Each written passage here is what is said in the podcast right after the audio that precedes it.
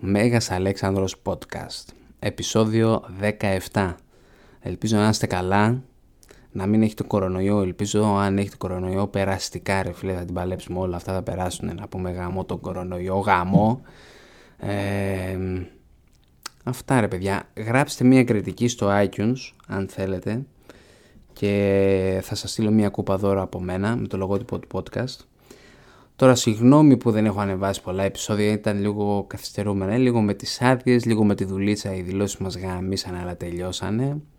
Αν θέλετε να βοηθήσετε το podcast οικονομικά, όσο πιο πολύ βοηθήσετε, τόσο πιο, τόσο πιο συχνά θα βοηθήσω και θα κάνω και εγώ, θα παράγω επεισόδια έτσι. Με λίγο χρηματική βοήθεια, είτε μέσω PayPal είτε μέσω Patreon, μπορείτε να βρείτε links στο site alexandroscast.gr Αυτά ρε παιδιά, ελπίζω να περνάτε καλά. Hope you enjoy the episode. See ya. Μετά τη Χερόνια, ο Φίλιππος είχε δώσει εντολή να χτιστεί ένας ναός, το γνωστό σε εμάς Φιλίππιο. Ήταν ένα μεγάλο κυκλικό κτίριο. Στο εξωτερικό του είχε 18 κύονες ιονικού ρυθμού και στο εσωτερικό 9 κύονες δωρικού ρυθμού. Ιονικός ρυθμός είναι οι στήλες που έχουν σαν ένα κυκλικό σχέδιος στα πλάινά του και δωρικού είναι οι απλές γραμμές. Τώρα είναι λίγο περίεργο να σα το εξηγήσω, είναι πιο εύκολο να το γκουγκλάρετε. Αλλιώς ε, δείτε στη σελίδα μου στο facebook Μέγα Αλέξανδρο podcast ή στο site alexandroscast.gr για να καταλαβαίνετε τι σας λέω. Το Φιλίππιο θα στέγαζε ανδριάντες του Φίλιππου και της Ολυμπιάδας στο κέντρο. Στα δεξιά του Φίλιππου θα ήταν ο Αμίντας και μετά η Ευρυδίκη, ο πατέρας του δηλαδή και η μητέρα του. Στα αριστερά ο Αλέξανδρος και μετά η Ολυμπιάδα που έχουν χαλάσει οι σχέσεις μεταξύ των δύο, θα τα πούμε και παραπέρα λίγο καλύτερα. Ακόμα μία φορά δηλώνει με τις πράξεις του τον διάδοχο του θρόνου, αφού έχει κάνει αφιέρωση και στον Αλέξανδρο, έτσι. Αλλά αυτό δεν είναι το πιο σημαντικό κομμάτι της όλης φάσης.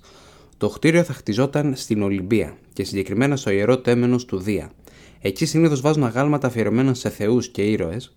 Το υλικό που χρησιμοποίησαν ήταν χρυσό και ελεφαντόδοτο, υλικό που πάλι χρησιμοποιούνταν συνήθως για θεούς. Αν και ακούγεται τώρα ε, ότι ήταν απλό μάρμαρο βάσει κάποιων πρόσφατων παρατηρήσεων των βάσεων των αγαλμάτων, το ότι ήταν χρυσελεφάντη να το μαθαίνουμε από τον Παυσανία που έγραφε τον 2ο αιώνα μετά Χριστό. Μπορεί και ο ίδιος δηλαδή να μην το είδε ποτέ αλλά να βασίσει σε φήμες από άλλους. Το χτίριο θα ήταν κυκλικό σε σχήμα, όπως, όπως είπαμε, αλλά αυτό όμως θα το έκανε και το, το μοναδικό στην Ολυμπία. Δηλαδή θα τράβαγε όλα τα βλέμματα πάνω του και αρχιτέκτονας ήταν ο τόπ της εποχής Λεοχάρης ο Αθηναίος, που θα τον χρησιμοποιήσει αργότερα και ο Αλέξανδρος. Πάλι θα ανεβάσει φωτογραφίες, έτσι, δείγματα από, το, από τη δουλειά του Λεοχάρη, πολύ γνωστός στην εποχή του. Στην Ολυμπία γινόταν και Ολυμπιακοί αγώνες, έτσι, οπότε σίγουρα είχε αρκετούς επισκέπτες. Και όποιος το έβλεπε θα καταλάβαινε ότι είμαστε πλέον στον αιώνα των Μακεδόνων. Τώρα, αν το έκανε αυτό για να ευχαριστήσει το Δία για την νίκη της Χερόνια ή ήθελε να τον θεωρούν Θεό, όπως θέλει να πιστεύουμε ο Παυσανίας, αν και καμία άλλη πηγή δεν το αναφέρει αυτό, ή αν έκτισε το ναό για να επιδείξει την μακεδονική εξουσία στον ελλαδικό χώρο, θα αφήσω εσάς να το αποφασίσετε. Το να θεωρείς πάντως τον εαυτό σου Θεό, σύμφωνα με τους αρχαίους Έλληνες, θα ήταν μεγάλη προσβολή. Συνήθως γινόταν αφού πεθάνει κάποιος, όπως ο Λίσανδρο της Σπάρτης, πρωταγωνιστής του Πελοποννησιακού πολέμου, από τους λίγους που κατάφερε και νίκησε τους Αθηναίους σε ναυμαχία και συγκεκριμένα στην ναυμαχία στους, ε, στον Εγώ ποταμό. Ε, οι Σάμοι τον λάτρευαν ως Θεό, έκαναν θυσίες στο όνομά του και είχαν και μέρα αφιερωμένη σε αυτόν. Στην Πάρο λάτρευαν το δικό τους τον Αρχίλοχο, ποιητή του 7ου αιώνα π.Χ. είχε γενναός στο όνομά του το Αρχιλόχιο. Οπότε ο Φίλιππος δεν, είναι, δεν είναι ο πρώτος θνητός που θα γινόταν Θεός. Απλά ρε παιδιά, είναι ανάγκη να πεθάνει πρώτα κάτω και Θεό να γουστάρει. Και είναι ένα στοιχείο που θα απασχολήσει και τον Αλέξανδρο, ενώ ακόμα ήταν στη ζωή, ήθελε να λατρεύεται ω Θεός. Θα τα πούμε όταν φτάσουμε εκεί. Τώρα, περίπου την ίδια εποχή που χτιζόταν το Φιλίππιο, ο Αλέξανδρος ήταν στην Αθήνα, όπως είχαμε πει στο προηγούμενο επεισόδιο. Τελικά υπάρχει μια ιστορία που δεν την είπα, είναι από τα που δεν το είχα πει στο προηγούμενο επεισόδιο. Ε, η ιστορία έρχεται από τον Πλούταρχο στα ηθικά του βιβλία και αξίζει να την αναφέρουμε. Ήξεραν οι Αθηναίοι ότι ο Αλέξανδρος περνιέται για καλός δρομέας. Και ένας από αυτούς αποφάσισε να προτείνει στο βασιλιά, στον, ε, στο διάδοχο του Μακεδονικού Βασιλείου να κάνει μια κοντρίτσα με ένα Ολυμπιονίκη να δούμε πώς θα τα πάει ο ο Αλέξανδρος. Ξεκινάει η κόντρα και περνάει μπροστά ο Αλέξανδρος. Αλλά κατάλαβε ότι τον άφηνε ο αθλητής και ξενέρωσε. σω τότε ήταν που έκανε το διάσημο σχόλιο του. Θα έτρεχα σε Ολυμπιακούς Αγώνες μόνο αν αγωνιζόμουν εναντίον άλλους βασιλιάδες.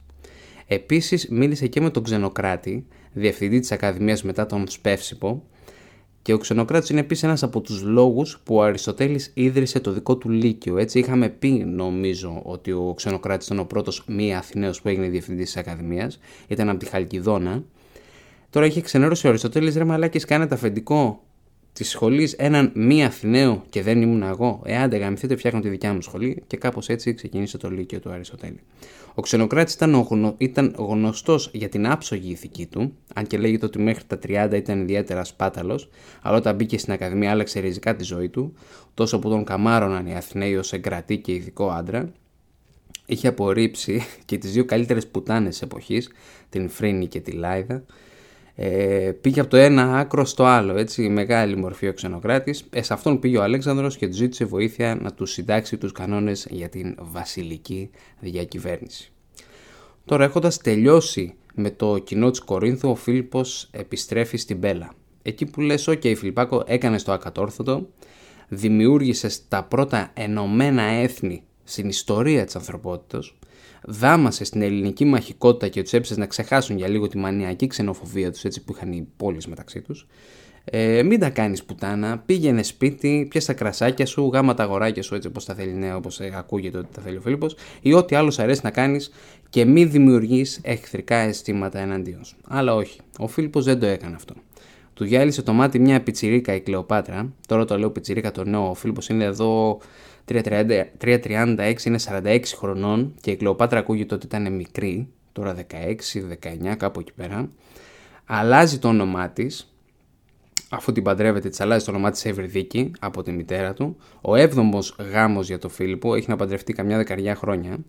Ο πρώτος γάμος του Φίλιππου από έρωτα, λένε κάποιοι.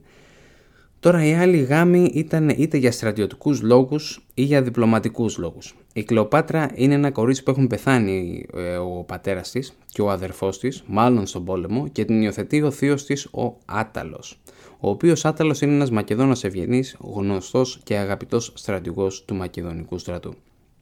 Αυτό δημιουργεί ένα ακόμα ρήγμα στη σχέση με την Ολυμπιάδα, έχει αρχίσει να τον απεχθάνεται, βαρύθιμη και ζηλότυπη σύμφωνα με τον Πλούταρχο και δεν χάνει ευκαιρία να τον κατηγορήσει στον Αλέξανδρο. Ο Φίλιππος, σύμφωνα με τον Ιουστίνο, αυτήν περίπου την εποχή, αρχίζει και λέει ότι ο Αλέξανδρος ίσως είναι νόθος γιος του και η Ολυμπιάδα Μιχαλίδα. Μάλλον αυτό έχει να κάνει με την συμπεριφορά του Αλέξανδρου μετά τη νίκη της Χερόνιας Τώρα είναι πολλά που μετράνε εδώ πέρα. Αλλά πάντως ξέρουμε ότι σίγουρα μετά τη νίκη της Χερόνια ο Αλέξανδρος είχε αρχίσει να λέει ότι η νίκη ήταν δικιά του και ότι δεν θα τα κατάφερε χωρίς τη βοήθειά του. Και εντάξει, εγώ γάμισα τον ιερολόγο. Άμα δεν ήμουν εγώ, δεν θα γίνει τίποτα και όλα αυτά τα ωραία. Ξέρεις, όπως μπορείς να φανταστείς τον Αλέξανδρο να το λέει. Λέγεται ότι και οι Μακεδόνες είχαν αρχίσει να τον αποκαλούν βασιλιάς της Μακεδονίας. Έτσι και ο Φίλιππος ο στρατηγός του. Γίνεται ο γάμος όμως του Φίλιππου και της Κλεοπάτρας. Κάνει και ένα σχόλιο ο Αλέξανδρος εκεί πέρα στην τελετή του γάμου. Θα σε καλέσω κι εγώ στον γάμο της μητέρας μου. Αυτό που σίγουρα δεν βοήθησε κανέναν έτσι. Αργότερα στο τραπέζι κάθονται να τα πιούνε. Οι γυναίκες αποχωρούν. Ε, μένουν οι άντρες που έχουν καταναλώσει μεγάλες ποσότητες κρασιού τώρα έτσι. Σηκώνεται ο άτολος, τύφλα της μεθιάς, να κάνει μια πρόποση στο βασιλιά και τη νέα βασίλισσα. Και ευχήθηκε ο Μαλάκας. Τι ευχήθηκε, ακούστε. Η Μακεδονία να αποκτήσει επιτέλους ένα νόμιμο διάδοχο. Τώρα ήθελε να δείξει ότι ο Αλέξανδρος δεν μπορεί να θεωρηθεί νόμιμος διάδοχος επειδή η μητέρα του είναι από την Ήπειρο. Οπότε αν έκαναν γιο η ανιψιά του ως γνήσια Μακεδόνισσα με τον Φίλιππο θα είχαν ένα πιο σωστό διάδοχο του θρόνου. Τώρα το ακούει ο Αλέξανδρος και του πετάει ένα σκύφο στο κεφάλι. Σκύφο είναι ένα αγγείο, ένα σαν ποτήρι κρασιού, αλλά είναι από, ε, πώς λένε, από πυλό κάπως ένα πράγμα ε, του το πετάει και τον βρίσκει στο κεφάλι. Και του λέει: Εγώ ρε Μαλάκα, σου φαίνομαι μπάσταρδος, δηλαδή. Τι, τι θες να πεις. Αντιδρά ο Άταλος, πάει να κάνει και αυτός κάποια κίνηση εναντίον του Αλέξανδρου. Σηκώνονται οι φίλοι του Αλέξανδρου, σηκώνονται οι φίλοι του Άταλου. Ε, επικρατεί ένας μικρός πανικός και όταν ηρέμησαν λίγο τα πράγματα, απαιτεί ο Αλέξανδρος να τιμωρηθεί ο πεθερός του Φίλιππου για την προσβολή που του έκανε. Ο Φίλιππος όχι απλώς δεν τιμωρεί τον Άταλο, διατάζει τον Αλέξανδρο να ζητήσει συγγνώμη από τον Άταλο. Ο Αλέξανδρος αρνείται Λογικά θα του είπε και να πάει να γαμηθεί. Και ο Φίλιππος νευριάζει και βγάζει το σπαθί του και κατευθύνεται προς τον Αλέξανδρο. Αλλά έχοντας καταναλώσει, όπως είπαμε, μεγάλες ποσότητες κρασιού, δεν τα καταφέρνει και σοριάζεται στο έδαφος. Ο Αλέξανδρος γυρίζει στους άλλους καλεσμένους και τους λέει έτσι ε, ε, ε, περιφρονητικά ότι εδώ ο άντρας που ετοιμάζεται να περάσει από την Ευρώπη στην Ασία και δεν μπορεί να πάει από το ένα τραπέζι στο άλλο.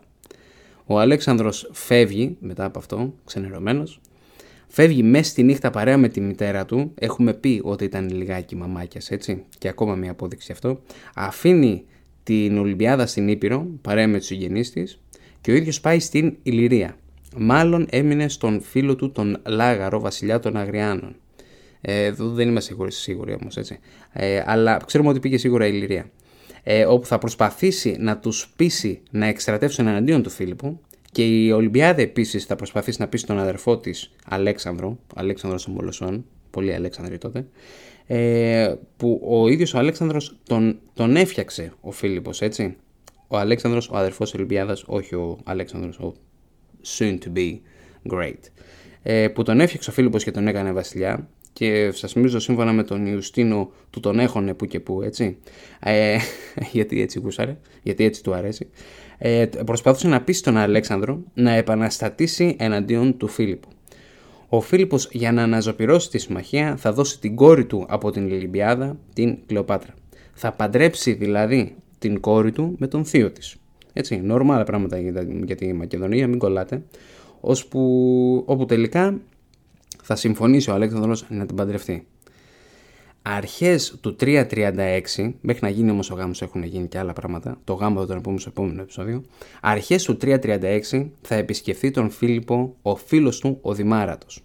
Ο Δημάρατος που μάλλον έδωσε το βουκεφάλα στον Αλέξανδρο, ε, δεν είμαστε ακριβώς σίγουροι, θα κάτσουν να τα πούνε και σε κάποια φάση θα ρωτήσει ο Φίλιππος, υπάρχει ομόνια μεταξύ των Ελλήνων; Και το απαντά ο Δημάρατος. Δεν γίνεται να σε ενδιαφέρει η ομόνια των Ελλήνων όταν μέσα στο σπίτι σου υπάρχει διχόνοια και καταστροφές. Συγκινείται ο Φίλιππος, λέει όντως πουτάνα τα έχω κάνει και στέλνει το δημάρατο στον Αλέξανδρο να του μιλήσει. Όπου τον έπεισε να γυρίσει, δεν ξέρουμε, δεν μας έχει διασωθεί ο διάλογος, θα έχει πολύ ενδιαφέρον έτσι να δούμε τι του είπε έτσι, αλλά μπορούμε να φανταστούμε περίπου. Μην τον ακούσω μαλάκα τον πεθερό, θα γίνεις εσύ ο βασιλιάς, εσύ το ξέρω εγώ, τέλος πάντων, αλλά κάπως τον έπεισε και γύρισε ο Αλέξανδρος. Αλλά πώς φτάσαμε εδώ, ρε παιδιά; Από τη μία ο Φίλιππος χτίζει αγάλματα για να τιμήσει τον Αλέξανδρο, στα 16 αντιβασιλέας, όπως είχαμε πει, τον είχε στείλει και στην Αθήνα ως επίσημος αντιπρόσωπος της Μακεδονίας, είχε προσλάβει το μεγαλύτερο μυαλό του 4ου αιώνα δάσκαλο για τον ε, teenager Αλέξανδρο, και τώρα φτάνει σε σημείο να πρέπει να τον πείσει κάποιος τρίτος ότι καλό είναι να τα βρει με το γιο του. Υπάρχουν πολλές θεωρίες για το πώς κατάντησε έτσι η φάση Ίσως ο Φίλιππος ερωτεύτηκε την Κλεοπάτρα και να ήθελε να ξεγράψει την παλιά του οικογένεια. Χλωμό, έτσι, εντάξει, δεν νόμιζα να ήταν τόσο μονόδουλος ο τύπος. Ίσως πίστευε ότι όντως ο Αλέξανδρος είναι νόθος γιος του. Και αυτό χλωμό γιατί είχε δαπανίσει, όπως είπαμε, ένα κάρο χρήματα για την εκπαίδευσή του, τον είχε και διοικητή του υπηκού και όλα τα άλλα τα ωραία που έχουμε πει.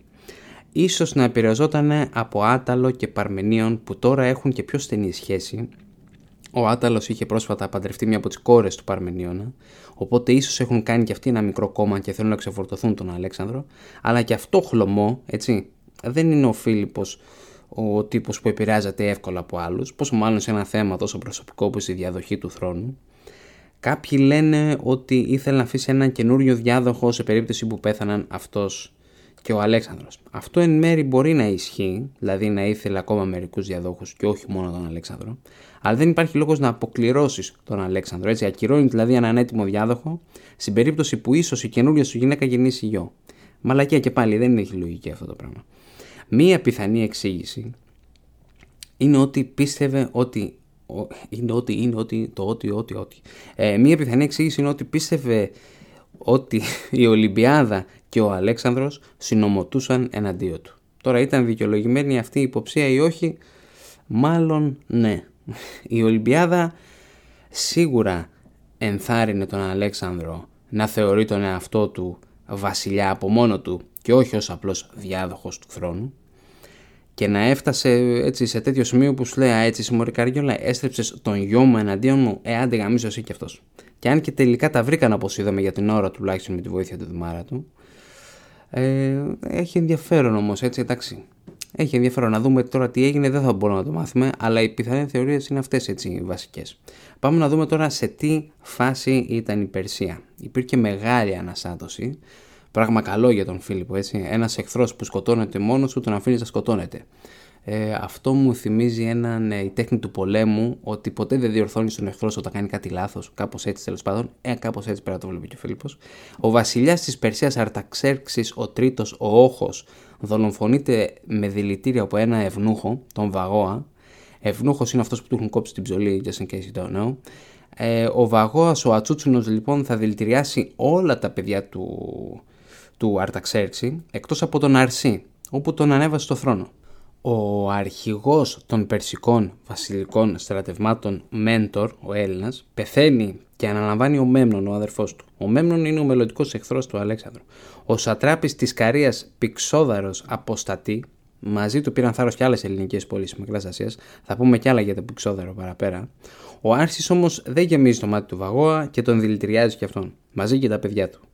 Και ανεβάζει στο θρόνο το Δαρίο τον Τρίτο, τον Κοδομανό ο οποίος ήταν μέλος της βασιλικής οικογένειας και είχε διακριθεί σε μια μονομαχία ενός, ε, εναντίον ενός σπουδαίου εχθρού.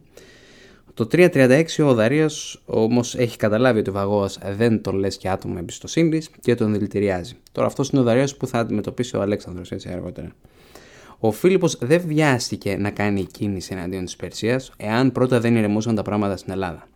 Τώρα, όπω είχαμε πει, το κοινό της Κορίνθου είχε αποφασίσει ότι σε περίοδο πολέμου ο Φίλιππος θα ονομαζόταν Στρατηγός Αυτοκράτορ. Τίτλος που σίγουρα θα το επέτρεπε να παρακάμψει κάποιες χρονοβόρες τυπικούρες. Ε, μία ακόμα ιστορία που έγινε έτσι το 337 με 336 είναι η υπόθεση με τον Πυξόδαρο. Ο Πυξόδαρος ήταν σατράπη Καρίας, όπως είπαμε. Πρωτεύουσα η Καρία είχε την Αλικαρνασό, το σημερινό Μπουντρούμ.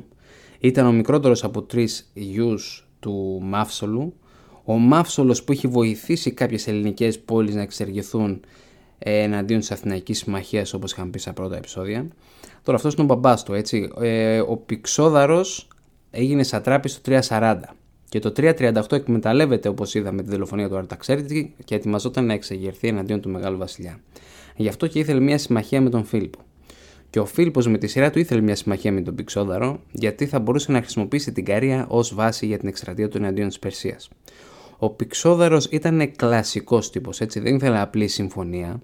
Ήθελε γαμήλιο δεσμό με τον Μακεδόνα Βασιλιά. Μια πρακτική που δεν είναι και τόσο ξένη στο Φίλιππο. Ο Πυξόδαρος λέει: Έχω μια κόρη να σου δώσω την Άδα. Ο Φίλιππος λέει: Για σένα έχω τον Αριδαίο. Ο Αριδαίος, θα θυμίζω, είχε ένα πρόβλημα. Δεν ξέρουμε τι ακριβώς, κάποια νοητική καθυστέρηση, κά- κάτι τέτοιο. Πάντως, παρόλο που ήταν μεγαλύτερος Παρόλο που ήταν μεγαλύτερος από τον Αλέξανδρο, ποτέ δεν τον θεώρησαν υποψήφιο διάδοχο του θρόνου, λόγω του προβλήματο που είχε.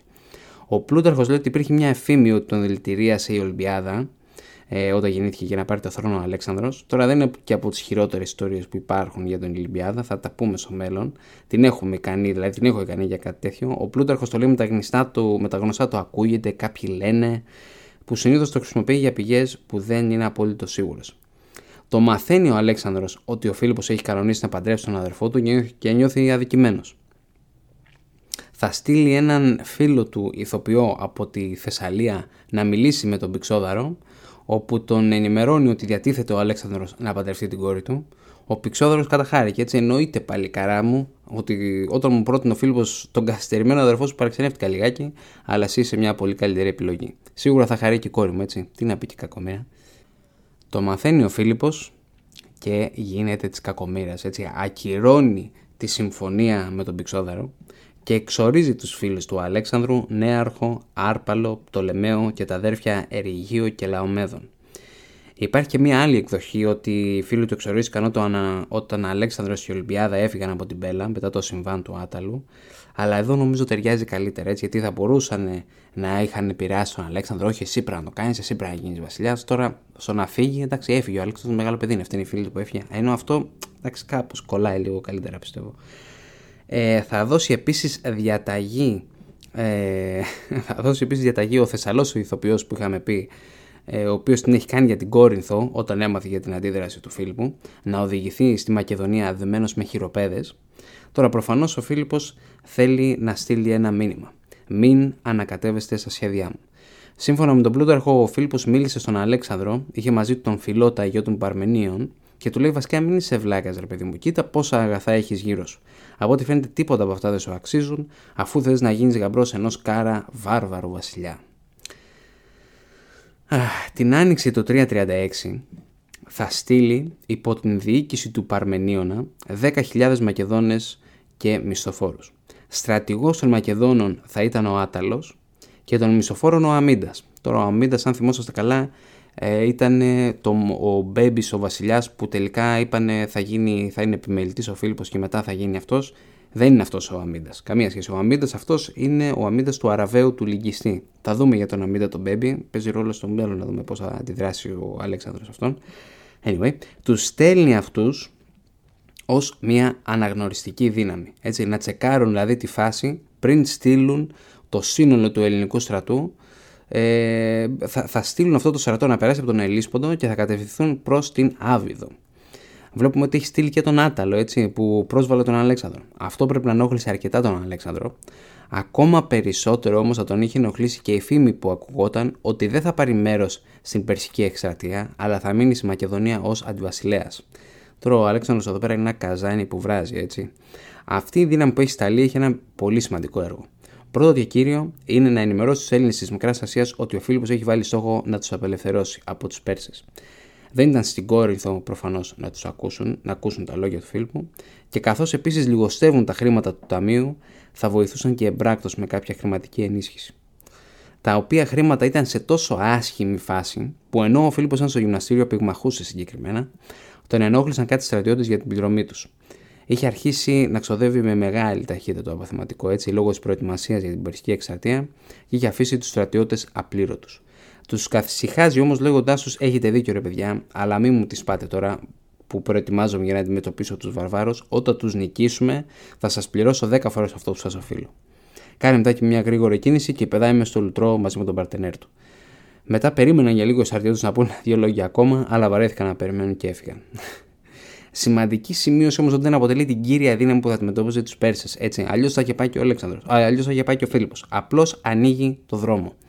Η ομάδα κατευθύνθηκε βόρεια της Μικράς Ασίας προς τα παράλια.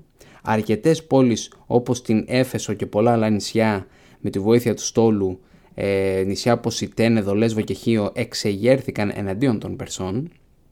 Τώρα πιθανόν αυτές οι πόλεις να έγιναν και μέλη του κοινού της Κορίνθου γιατί βλέπουμε ότι ευχαριστούν τον Φίλιππο χτίζοντας ε, σε ναούς, βωμούς και ανδριάντες προς τιμήν του. Συγκεκριμένα η Ερεσό στο χωριό της Σαπφούς, η μεγαλύτερη λυρική ποιήτρια της αρχαιότητας, έσαν βωμό του Φιλίππου Διός και η Έφεσος έστησαν ανδριάντα του Φιλίππου στο ναό της Αρτέμιδος.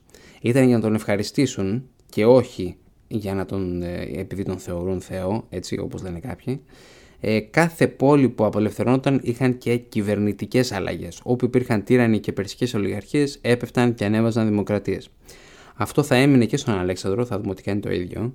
Και κοντά στη μαγνησία της Μικράς Ασίας, σημερινή Μανίσα στα τουρκικά, αρχίζει να χαλάει το πράγμα έτσι, όταν οι Μακεδόνες και οι Μισοφόροι συγκρούνται με το Μέμνονα και 4.000 άντρες. Δεν έχουμε λεπτομέρειες για τη μάχη, αλλά ξέρουμε ότι οι Μακεδόνες δεν τα πήγαν καλά παρόλο την αριθμητική τους υπεροχή και αποσύρθηκαν στη Μαγνησία περιμένοντας τον Φίλιππο.